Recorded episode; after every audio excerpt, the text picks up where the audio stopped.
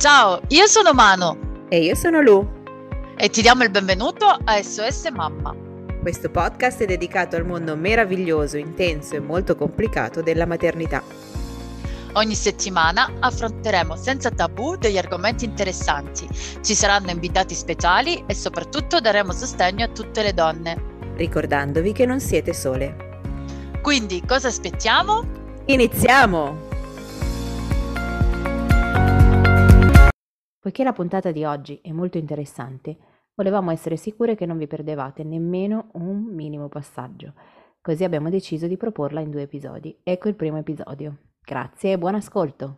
Ciao a tutti e benvenuti a un nuovo episodio di SOS Mamma, il podcast. Oggi siamo qui in compagnia di un'altra bravissima professionista e parleremo di un argomento a me molto caro perché diciamo che avendo due figli lo sto pa- attraversando doppio, quindi stiamo facendo sto facendo do- un doppio training su questo, su questo argomento e parle- parleremo oggi con Veronica Rosati. Ciao Veronica, buongiorno, benvenuta. Buongiorno, eccomi. Allora, mi presento un attimino. Io Vai, sono presentati. Veronica. Scusami, presentati Sì. e poi iniziamo a introdurre anche l'argomento che è veramente molto interessante, soprattutto io eh, ti farò un sacco di domande anche mie personali. Vai, vai tranquilla. Allora, io sono Veronica, ehm, sui social com- son- sono conosciuta un pochino come mamma psicoeducatrice. Eh, perché questo nome? Questo nome secondo me racchiude un po' quello che poi sono e quello che porto un po' sui social. Mamma, prima di tutto, perché prima di ogni cosa sono mamma. E come dico spesso, lo sono da sempre, ancora prima forse che nascesse mio figlio, no? Perché mh, io ho anche una storia un po' di difficoltà ad avere figli, quindi di questo genere, quindi pensavo ad un certo punto che non sarei mai diventata mamma e il mio lavoro, eh, ovvero lavorare con bambini, ragazzi, adolescenti, bambini piccoli, io ho sempre lavorato in questo settore ehm, da quando ho 16 anni eh, è sempre stato quello quindi di dedicarmi ai bambini e in qualche modo mi sentivo un po', ho sempre pensato, vabbè, se non sarò mamma, eh, sarò mamma di tanti bambini in qualche modo, non li aiuterò nella crescita e così poi è stato, cioè io ho, ba- ho bambini adesso ormai ragazzi di 20 anni che ancora mi vengono a trovare e l'ho conosciuti che erano molto piccoli e mm, quindi prima di tutto mamma è una cosa che mi rappresenta in fondo oltre a essere mamma di Mattia che ha 4 anni. Eh, psicoeducatrice perché ho unito questi due termini? Perché il mio percorso essenzialmente di laurea è stato in psicologia dello sviluppo e dell'educazione e mh, poi ho approfondito il campo educativo, infatti ho preso so- secondariamente anche una laurea in educatore professionale e quindi il mio campo è un po' nel settore psicoeducativo, psicopedagogico, se così la vogliamo mettere, ok? Ehm, e quindi ti lascio introdurre un pochino l'argomento di oggi Certo. così Beh, prima di tutto complimenti, non solo per eh, gli studi, perché sono davvero molto interessanti, almeno per me, eh, ma soprattutto anche per tutta l'esperienza e la passione anche, perché si vede che c'è tanta passione dentro, dietro a tutto quello che stai facendo, quindi eh, complimenti. Allora, oggi parliamo di qualcosa che riguarda ehm, principalmente i bambini che già hanno un'età oltre l'anno, l'anno e mezzo, no? Quindi parliamo di ehm, di come gestiamo un po' le emozioni dei bambini, soprattutto per quanto riguarda quelli che si chiamano, i capricci, li chiamiamo noi, non so se poi sono Sì. corretti, Ehm, e quei- quella fase che viene definita Terrible 2, che poi non so se è corretto o no, ma i miei, i miei iniziavano quando avevano già un anno e qualcosa, perché sembrava che eh, fossero, fosse- eh, si fossero, non so, mm, eh, cambia- avevano cambiato Io completamente. dico sempre, il vostro angioletto biondo come Esatto. altri è un diavoletto, no? E quindi E non lo che diavoletto, cioè tu dici in un, in un meno di un metro, cioè c'è tutta quella, cioè veramente ti trovi una persona che è completamente diversa. Quindi, allora, prima di tutto, come li, Sì. come gest- come li definiamo? Che significato diamo a questi capricci? Allora, il capriccio, allora, diciamo per comodità, mh, anche io, anche sul mio profilo, ho delle storie proprio in evidenza chiamate capricci, no? Perché le chiamo capricci? Anche se il capriccio di per sé non esiste nei bambini piccoli perché di fatto il capriccio nasconde un, un, bisogno, una necessità di attenzione in più da parte dei genitori. Li chiamo capriccio o capricci per comodità, per un, un discorso di um, comunicazione facilitata, no? nel senso che vengono chiamati così e quindi quando leg- la persona legge capricci, la mamma, il genitore, il papà va dritto, dice ah ok ho capito nel senso di cosa si tratta perché la comunità la, eh, la, chiama così, lo chiama così il capriccio. Che cos'è questo capriccio? Io dico spesso che in realtà sono più capricciosi i genitori dei bambini. Perché? Perché il capriccio del bambino, come dicevo poco fa, non esiste, nel senso che di fatto il bambino, immaginiamo un bambino di mh, mm, 18 mesi che piange perché eh, gli è stato tolto, non lo so, il coltello dalle mani, ok? Che è una cosa che ci può stare, il genitore vede che il bambino prende una cosa pericolosa e gliela toglie. Però certo. pensiamoci bene, quello il bambino inizia magari a urlare, a scalciare, a piangere, no? Eh, di fatto sta manifestando eh, un suo, mh, mm, gli è stato negato mh, mm, un, un, diritto quasi no? di conoscere qualcosa. E, mh, spesso di, faccio gli esempi no? a livello proprio pratico. Immaginiamo che noi siamo di fronte um, al frigo, apriamo il frigo perché abbiamo fame, vogliamo mangiare qualcosa, um, arriva qualcuno, ci urla dietro e magari ci dà anche uno sculaccione e ci chiude il frigo in faccia vista da questo punto certo. di vista, no? Eh, cioè, tu immagini che stai davanti al frigo, arriva uno, ti urla dietro, ti fa prendere pure un colpo. Io sono romana, eh. Fa un po' sorridere, però sì. Eh, Però è così. Esprime no? bene il concetto, certo. Esprime bene il concetto. Magari il bambino ha aperto la credenza per prendere qualcosa, certo. per prendere un biscotto, per prendere qualcosa che. un gioco, magari per lui è un gioco, e se sente qualcuno che gli urla dietro, e magari certo. gli viene pure, dice: Ma che ho fatto? Che ho fatto di male, no? Quindi di fatto, quando il bambino piccolo eh, piange eh, o comunque fa i cosiddetti capricci, perché giustamente anche, eh, non sto dicendo che il genitore sbaglia a dare delle regole, assolutamente no, perché se no si parla non più di disciplina dolce, quella che io porto tanto avanti, ma si parla di lassismo, perché oggi vengono un po' confuse queste cose, no? A volte chi fa disciplina dolce viene preso come un genitore eh, che invece fa lascia fare tutto al figlio. Non è così, anche se a volte si cade in, questa, in questo esatto. errore. Dobbiamo stare attenti.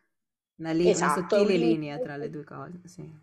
Diciamo che tra uh, l'educazione un po' quella tradizionale classica, molto così, molto rigida, e il lassismo, esiste qualcosa di mezzo, ok? Quindi, eh, ripeto, non significa che il bambino faccia quello che vuole, il bambino ha delle regole, però significa che noi accogliamo il bambino in un altro modo e comprendiamo i suoi bisogni. Quindi il capriccio, per rispondere alla tua domanda, non esiste di fatto nei bambini e io dico i genitori sì, perché i genitori dovrebbero avere le capacità per non urlare sbraitare o alzare le mani. Quindi sono i, bamb- i, genitori che fanno i capricci, non i bambini che in realtà hanno dei bisogni che devono essere un pochino a- accolti e, e, ascoltati.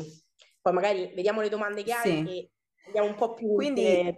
Quindi la domanda che mi so, cioè sentendoti, la domanda che mi, mi, mi, sorge spontanea, diciamo, è, quindi tu dici siamo noi e quindi il, il capriccio in, in, qualche modo è la nostra reazione alla, alla, alla loro azione, giusto? Più o meno. Diciamo che il il cosiddetto capriccio per capirci è quando il bambino piange. Pia- ok, quando il bambino vuole qualcosa. Non ha senso. Certo. Perché di fatto come descriveresti tu un capriccio? Quando, quando, è che dici mio figlio sta facendo i capricci? Quando secondo te piange per qualcosa che non ha senso. Sì. Che dici, okay. cioè, o quando vuole qualcosa che sa che non può avere, insomma.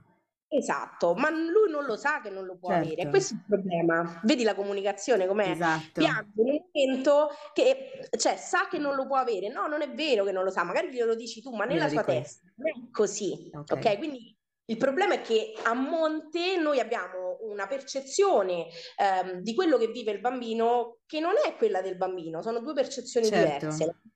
Questo è normale perché anche noi spesso siamo cresciuti in un certo modo e quindi facciamo fatica a metterci certo, ma poi un po' bambini in questo senso. Poi, come dicevi tu, anche se parliamo dell'età, ehm, di quelle, dell'età appunto intorno ai due anni, comunque i bambini stanno sperimentando, giusto? Quindi per loro è tutto un gioco, tutto un, uno scoprire, però ovviamente per noi è anche un po' tutta un'ansia, nel senso che dobbiamo cercare di evitare che arri- arriviamo a, a situazioni pericolose, ovvio, come dicevi tu, l'esempio del coltello che ci sta Sì. E anche il fatto di come reagire, a volte reagiamo, cioè probabilmente la nostra reazione anzi è peggio perché a volte tu urlando loro invece che capire che cosa sta fac- succedendo si agitano anche loro. Comunque, ehm, quindi in qualche modo che cosa, cioè come dovremmo comportarci? Perché se è semplicemente da una parte intorno ai due anni, quindi se quei famosi terrible two che di- dicevamo prima, eh, probabilmente c'è un modo di agire, perché se poi io penso, io ho un figlio anche di cinque,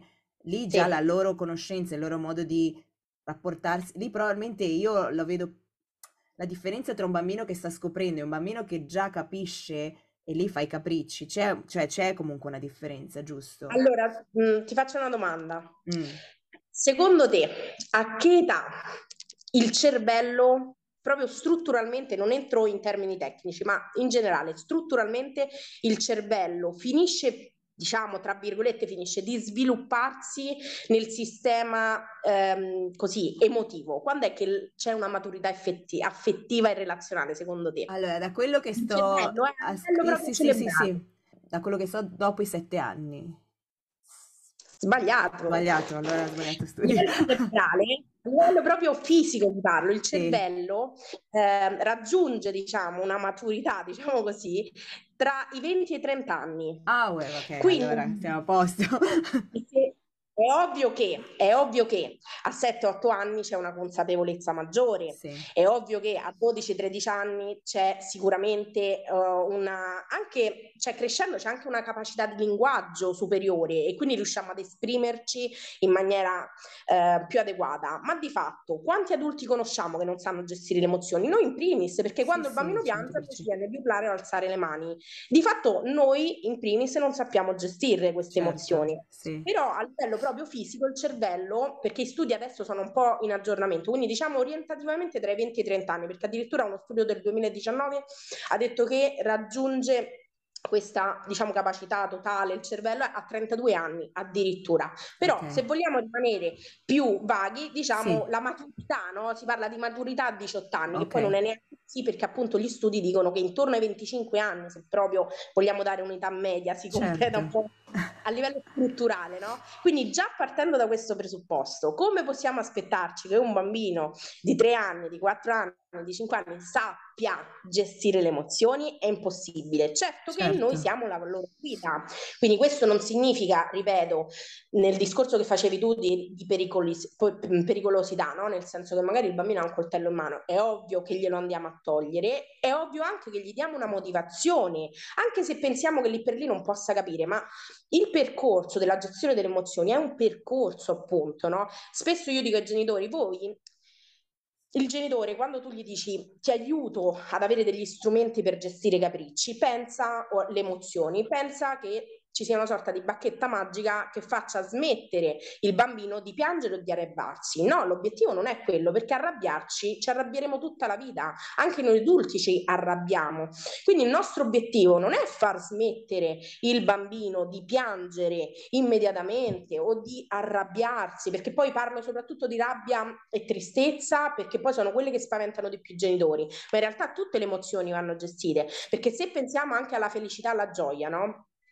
La dobbiamo contenere, ci sono contesti in cui la nostra gioia può esplodere di più, non è che ci possiamo mettere a urlare in mezzo alla strada, no? Quindi anche di fatto la gioia deve essere gestita. Se pensiamo ai bambini a volte come vivono la gioia urlando, correndo, anche quella va gestita, eh? dobbiamo imparare a gestirla, perché se sei felice non puoi correre in mezzo alla strada. Ok, corriamo magari dentro casa, se siamo felici urliamo dentro casa, quindi va contestualizzata anche quella. Io parlo spesso ovviamente di rabbia e ehm, tristezza, quelle che poi diciamo fanno scaturire solitamente maggiormente i capricci, perché vengono considerate emozioni negative, che poi di fatto le emozioni negative da allontanare non esistono, però ehm, effettivamente da mamma, lo ammetto, quelle che spaventano di più di solito sono proprio la rabbia, soprattutto certo. e la tristezza, non il sapore, perché eh, esplodono i bambini in pianti, urla, capocciata al muro, piuttosto che morsi, i famosi morsi, no? ci sono i bambini morsicatori, quelli che mordono molto più di altri,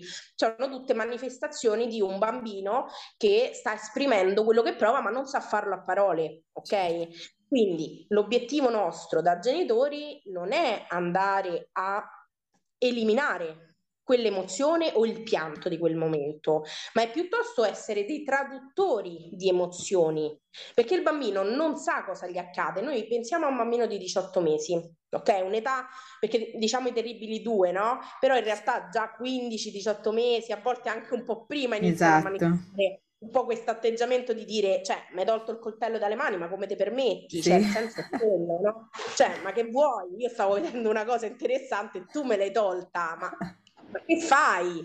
Cioè, è giusto che il bambino si ribelli un po' e dica, ma che stai a fare? Cioè, ma che, perché? Perché me l'hai tolto? È una cosa bella, guarda come luccica. Ha ragione, dal suo punto di vista ha ragione. Certo. Quindi, in quel momento noi possiamo, ad esempio, andare a sostituire il coltello con quelli spalmabili, no? Quelli, mm, eh, sai, quelli per spalmare le creme, che non sono quelli di diciamo, plastica, se no. Sì. Sì, anche che... io ti dico la verità, per dei, ma- dei, materiali che effettivamente, per esempio, tagliare, i bambini già un anno, un anno e mezzo possono iniziare a tagliare. Certo. Ok, non si deve fare dopo, ovviamente con gli giusti strumenti. Ad certo. esempio, come dicevo, per spalmare a un anno e mezzo, a 15 mesi, il bambino lo può usare certo. e anzi può iniziare a tagliare, per esempio, cose, ovviamente sempre super, sotto la supervisione del genitore, però cose morbide come una banana, no? che si rompe facilmente e quindi andiamo anche ad allenare altre competenze. Quindi se il bambino ha preso il coltello che è pericoloso, eh, ovviamente lo togliamo, certo, il bambino probabilmente scoppierà a piangere. Il nostro obiettivo lì non è, oddio, allora ti lascio il coltello perché almeno non piangi. Quello è l'assismo, ti faccio fare quello che vuoi, mm. è diverso no? Quindi è dire, ok, stai piangendo perché ti ho tolto il coltello, quindi traduciamo quello che sta provando, perché il bambino non lo sa, sente solo che la pressione sanguigna sale, eh, il cuore batte forte, eh, sento calore, cioè ma il bambino non capisce che cos'è, ma a volte noi adulti facciamo fatica a capirlo, no? Figuriamoci eh, un bambino che si sente il cuore a 3000, la pressione del sangue che sale, perché poi le manifestazioni fisiologiche sono come quelle dell'adulto, no? Quindi pensa tu quando ti arrabbi, che cosa ti succede a livello proprio fisico? Cioè veramente certo. andiamo, effettivamente a livello fisico spaventa quasi il bambino questa cosa, no? Quindi prova tutte queste cose. Che cos'è? Lui non lo sa. Quindi tu, da adulto, devi tradurre quello che lui prova. Quindi, ad esempio, potrei dire, ti devo togliere il coltello perché ti puoi fare male. So che adesso sei arrabbiato con me perché volevi il coltello, ma ti fai male. Guarda, facciamo così. Ti do questo che è molto simile ma non ti fa del male. Ok? Quindi abbiamo tradotto, quindi sei arrabbiato, quindi abbiamo nominato l'emozione perché il bambino, se tu non gliela nomini, come imparerà nel tempo che quello che lui sta provando a livello anche fisico e, e mentale è rabbia o è tristezza? Se tu non gli nomini mai le emozioni, chi gliela insegnerà? Ok? Quindi nominiamo l'emozione, traduciamo quello che sta provando e che lui non sa esprimere. Crescendo, se tu lavorerai su questo, da grande lui saprà dirti sono arrabbiato, sono arrabbiato con te perché l'hai educato in questo senso e lui sa, certo. sa quello che sta provando è rabbia piuttosto che tristezza, ad esempio, ok? Quindi traduciamo quello che il bambino sta provando, anche quando ha un anno e ci sembra che non capisca niente. Sì, forse è vero, non servono tante parole con i bambini piccoli, però è un percorso, come dicevo, se tu mai inizi, mai raggiungerai l'obiettivo. Quindi sei, vedo che sei arrabbiato, sei molto arrabbiato con me. E hai ragione perché ti ho tolto una cosa che ti piaceva, ma non posso dartela perché ti fai male. Vuoi questo che puoi usare? Per esempio, eh? Mo perché era l'esempio del coltello. Sì, sì, sì. Ah, puoi anche farmi una domanda su un altro contesto, no? Perché poi, finché siamo a casa, sai qual è il problema? Che finché siamo a casa... E questo era, sì. Riusciamo a gestirlo meglio. Certo. Quando al supermercato, al parco giochi, entriamo in crisi. Ma perché entriamo in crisi? E vedi che siamo noi genitori, in primi adulti, che non sappiamo gestire le emozioni, perché lì entra eh, il disagio di avere gli occhi puntati addosso, certo. no? Certo. Ok. Però anche in quel momento l'attenzione non va sugli altri, va sul fatto che tuo figlio sta provando qualcosa che lo fa stare male, quindi io me ne sbatto di quello che pensano gli altri intorno a me. Tanto se il bambino si comporta bene, è preciso, fa tutto, eh, dicono mamma mia, quella non gli farà fa niente al figlio, sarà rigida, mamma mia, mamma, sarà un militare. Non se va mai bene niente comunque. Se il bambino corre, eh, mamma mia, quello è maleducato da morire. Quindi la gente se vuole criticare, critica uguale. Il nostro problema in quel momento non deve essere la gente, perché se noi iniziamo a pensare agli altri, non siamo concentrati sul nostro figlio, non siamo connessi con, con le emozioni che lui prova, perché l'empatia è la parola chiave in tutto. Cioè, mettiamoci nei suoi panni, cosa sta provando? Poi ci sono tante um, cose che possono fare scattare i capricci, a volte effettivamente che sembrano senza senso. No? Pensiamo alla stanchezza. Quando siamo stanchi, anche noi adulti siamo più irritati, più infastidi, quindi di fatto anche la stanchezza mh, può eh, generare diciamo un momento di crisi, no? che il bambino magari piange, è nervoso, urla, vuole correre, vuole fare, perché magari è stanco, è un bambino, lui sta facendo il bambino. Il problema è noi adulti facciamo i bambini insieme a loro o riusciamo a fare le adulti? Quindi a fermarci, a dire le cose come stanno, sta urlando per terra perché um, voleva una cosa al supermercato e non ha potuto prenderla. Ok, prima di tutto abbiamo messo una regola prima di entrare nel supermercato? Cioè io con mio figlio ho le regole prima di entrare. La regola è, vuoi acquistare una cosa? Una cosa puoi scegliere entro un certo budget che ti dico io. Questa l'ho impostato da quando aveva un anno e quando te lo dico io, non è che tutte le volte che andiamo magari puoi comprare qualcosa. Oggi sì, magari domani no, però te lo dico prima. Quindi se noi non impostiamo anche già prima le regole, non lo diciamo, il bambino non sa, quindi entra e giustamente vuole tutto. Quindi prima di tutto siamo entrati, abbiamo detto al bambino se poteva o meno prendere qualcosa, quante cose, entro quale, quale logica, non lo so, nel senso che un cibo, se stiamo al supermercato, ok, puoi comprare una cosa, ovviamente in accordo con mamma, lo vediamo insieme, tu ne scegli solo una. Poi, poi entri in crisi, tipo Mattia poi entra in crisi perché se io gli prendo due cose al supermercato inizia a dire no, solo una, quindi vabbè, però perché è abituato che è solo una, infatti gli dico questo lo compri tu, questo lo compro io, però per dirti, nel senso è importante mettere delle regole alla base perché sennò il bambino okay. entra e non ha delle regole, ecco perché dicevo le regole esistono. E se mettiamo anche caso che noi abbiamo messo la regola, siamo entrati, lui ha preso una cosa, ne vuole due, mm, urlerà probabilmente, si arrabbierà ma tu rimandi alla regola. Tu dici, capisco che sei arrabbiato perché volevi due cose, lo capisco, sarei anche io arrabbiata perché mi piacerebbe avere tante cose, ma non è possibile, ti ricordi? Abbiamo detto una sola cosa, probabile che si calma, che non si calma. Questo non è il problema se noi riusciamo a farlo smettere immediatamente. Il problema è che dobbiamo aiutarlo a capire crescendo negli anni come può gestire la cosa. Può comunicartela, ad esempio, certo. può dirti: Ma sono arrabbiato perché io volevo due giochi. Cioè, che, capito? E sì, questo... sì, assolutamente. Che comunque anche è quello che dici tu adesso mentre tu parlavi, ovviamente rivivo, rivivevo tutte le mie situazioni e ovviamente è importantissimo permettere loro di esprimere i loro sentimenti, positivi e negativi, come dicevi tu, perché poi vedo anche con mio bambino più grande adesso a volte me lo dice, mamma, io sono arrabbiato con te, però per esempio, prendiamo l'esempio di un supermercato, perché io credo che è successo a tutte le mamme, ok? Il bambino vuole una cosa, tu anche e la questione delle regole è molto, molto interessante, perché a me è successo a volte di dirlo prima, a volte non è una regola però. E nonostante ciò, ehm, poi un'altra domanda ti farò anche è che con Vai. me, mamma, i comportamenti sono completamente diversi. Certo, e quindi, quindi questa è una domanda che volevo fare, che credo lo facciano tutte, perché spesso mi parlo con mamme su chat, eccetera, e siamo tutte nella stessa situazione. Però dico, se per esempio siamo al supermercato, ok, il nostro figlio si butta a terra, inizia a fare i capricci, ha un anno e mezzo, due, quello che è, e quindi è ancora piccolo, e noi cerchiamo di parlargli, ma la cosa non cambia. Come facciamo? Perché comunque tu devi uscire da questo supermercato, cioè comunque capisci, finché siamo a casa la situazione la gestiamo in maniera, possiamo anche cercare di tranquillizzarci un po', anche se devo dire Guarda, che... Cosa, tu ti fermi, cioè, allora, il problema è quando effettivamente succede, prima di tutto, ti fermi davvero lì col tempo, senza agitarti, perché la maggior parte delle mamme che ci prova, come dici tu, non sta lì davvero, perché la cosa è sbrigarsi. Sì. Cioè l'obiettivo è essere veloce.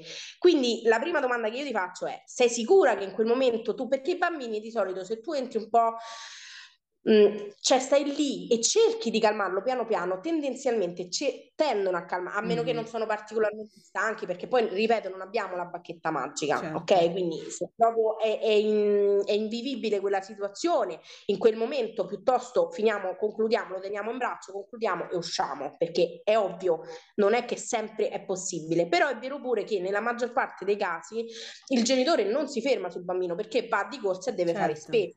Quindi pretendiamo che magari in 30 secondi o in un minuto il bambino si calmi, ok? E, e già da lì partiamo male, perché non c'è un tempo, ci devi dedicare 4-5 minuti a stare lì, a coccolarlo, a dirgli guarda, ti avevo detto una cosa, scegliamola insieme, cioè dobbiamo anche trovare in quel momento dei fattori di distrazione, magari in quel momento, perché ci aiuta, no? Quindi una volta che abbiamo riconosciuto l'emozione, tradotto, ehm, fatto capire che noi capiamo quello che prova, è importante, magari possiamo per esempio, ovviamente dipende poi dall'età dei bambini, però potrebbe essere utile raccontargli un nostro episodio in cui ci siamo trovati in quella situazione, così magari un po' raccontando quella storia il bambino si distrae anche, si mette almeno abbassa i livelli di eh, agitazione, diciamo così, no? E quindi si calma un po' a livello fisico. Tu immagina che comunque la pressione del sangue sale, quindi tu devi far calare proprio anche a livello fisiologico la tensione e allora il bambino poi mentalmente si può calmare, se no non ci puoi ragionare con un bambino che sta alterato, cioè effettivamente come, no? Quindi contienilo, coccolano un attimino, digli mamma è qui, capisco che sei triste, però ci devi stare, non devi stare con la pressione, oddio tra cinque minuti, tra un minuto, dai, un minuto smetti, basta, perché se no tanto, continu- tanto comunque ti dico la verità, quello che io vedo è che Ok, mettiamo anche conto perché tu dicevi, eh, come faccio? Io devo comunque continuare. Ok, ma se tu non ti dedichi quei 5 minuti, il resto della spesa la farai comunque con lui che urla e sbraida o comunque che lo tiri per un braccio. Non è che hai risolto in altri modi comunque, no? E sicuramente il messaggio che gli hai trasmesso, le tue emozioni per me in questo momento non valgono niente perché io devo fare spesa. Quindi quello che io dico, se tanto non devi risolvere, perché tanto, cioè, non è anno e mezzo perché tu magari gli hai alzato un po' la voce l'hai preso per braccio, hai risolto, nel senso che probabilmente te, te, magari ti piange fino al carrello o a un certo punto per sfinimento mh, lascia stare. Se invece noi quantomeno abbiamo tradotto quello che prova, abbiamo fatto qualcosa di positivo, anche se poi non smette subito, però il bambino in quel momento almeno ha, ha avuto l'attenzione su di sé, perché poi di fatto quello spesso vogliono. Però la, è quello che io dico, quando lui si agita, quanto ci stiamo? Perché a volte ci stiamo certo. 30 secondi, massimo un minuto, ok? Certo e non c'è la bacchetta magica, però dobbiamo educarli e se noi non lo educhiamo, anche perché i bimbi sono il nostro specchio spesso, no? Che poi fanno ad esempio ci stanno mamma e mi dice Veronica ma io non ho mai alzato le mani e mio figlio mo ha due o tre anni alza le mani io non l'ho mai fatto. Ok? Non è che se voi non lo fate magari il bambino non lo farà. Lo farà uguale però è, di fatto è vero magari lo farà uguale ma capirà poi che non è quel modo anche se finché non sa gestire le emozioni succederà ti faccio un esempio, mio figlio era un morsicatore seriale, cioè lui mordeva per ogni cosa. Quando è iniziata l'esploa dei capricci è diventato un morsicatore che era il mio incubo perché avendo lavorato anche ai nidi pensavo a questi bambini che mordevano, per me era un incubo perché il morso sì. fa effettivamente male. Cioè quando un bambino ti morde fa male, non si regola. Quindi per me è stato terribile. Ma se io avessi fatto ad esempio, avessi risposto al suo morso con un altro morso, che molti suggeriscono, eh? molti suggeriscono di fare. Cosa sbagliatissima perché cosa gli puoi insegnare a tuo figlio? Gli vuoi insegnare che alla rabbia si risponde con rabbia, alle botte si risponde con botte? Perché molti genitori, per carità, ingenuamente forse, però pensano se io lo rimordo gli faccio capire che fa male e quindi di conseguenza non lo fa più. Non è vero, non è così perché i bambini emulano molto, simulano il genitore soprattutto e quindi poi finiranno per fare quello che fanno a te, ad altri, per esempio ad altri bambini a scuola. Sì. Questo non significa che se tu fai tutto bene il bambino non morderà, eh? non morderà più. No. no, fino ai tre anni il morso per esempio è una manifestazione normale, sì. 3-4 anni. Certo che se a 6 anni il bambino, a 5 anni il bambino ancora morde è un campanello d'allarme, ma quello certo. è un altro certo. discorso ok? Però ci sono tante manifestazioni, quindi tu gli insegnerai nel tempo come fare. Se tu sei una persona che alza la voce e alza le mani, non puoi aspettarti da tuo figlio che non lo faccia, perché è l'educazione che gli dai. Infatti, okay. forse si sentono legittimati a seguire quell'esempio, perché se io ti, mo- io ti do un morso, allora loro dicono, no, beh, allora magari possono sì prenderlo come, oddio fa male, non lo faccio, però potrebbero anche prenderlo, penso. Ah beh, l'ha fatto la mamma, allora lo faccio pure io. I miei mordevano tutti e due. E venivano sì. a casa coi morsi, quindi all'inizio per me era una roba, il mio primo bambino, Dio l'hanno morsicato, adesso ho capito, vabbè, succede, i bambini lo fanno Ovvio che come dicevi tu, se hanno 5 anni e mi torno a casa con il morso, lì già la cosa non è proprio... L'allarme perché esatto. fino diciamo, a 3-4 anni poi il morso va a, tra virgolette, a svanire. Ovviamente certo. dipende da come viene gestito, perché se io ogni volta che tu mordi mi rimordi, io ti insegno che quella è la via da fare. Certo. Quindi io dico sempre, mi raccomando, perché voi siete il primo... È come quando chiediamo al bambino di mettere in ordine la cameretta e la nostra è un casino. Certo. Cioè, la nostra camera è un casino e tu vai a dire al bambino metti in ordine, che poi metti in ordine per un bambino, ve lo dico, non significa nulla perché non sanno cosa significa mettere in ordine, glielo Oddio. dobbiamo mostrare. Dovremmo fare una puntata su quello allora, magari. Eh, quello pure è tutto, però anche lì scattano i capricci poi di fatto, oh, no? Voglia. Grazie per aver ascoltato SOS Mamma. Se la puntata ti è piaciuta, ti invitiamo a iscriverti al podcast per non perderti le prossime puntate. Seguici su Instagram dove siamo sempre disponibili per rispondere a qualsiasi domanda. E ricordati che la mamma perfetta non esiste. Ma tu sei perfetta per i tuoi figli. Alla prossima puntata!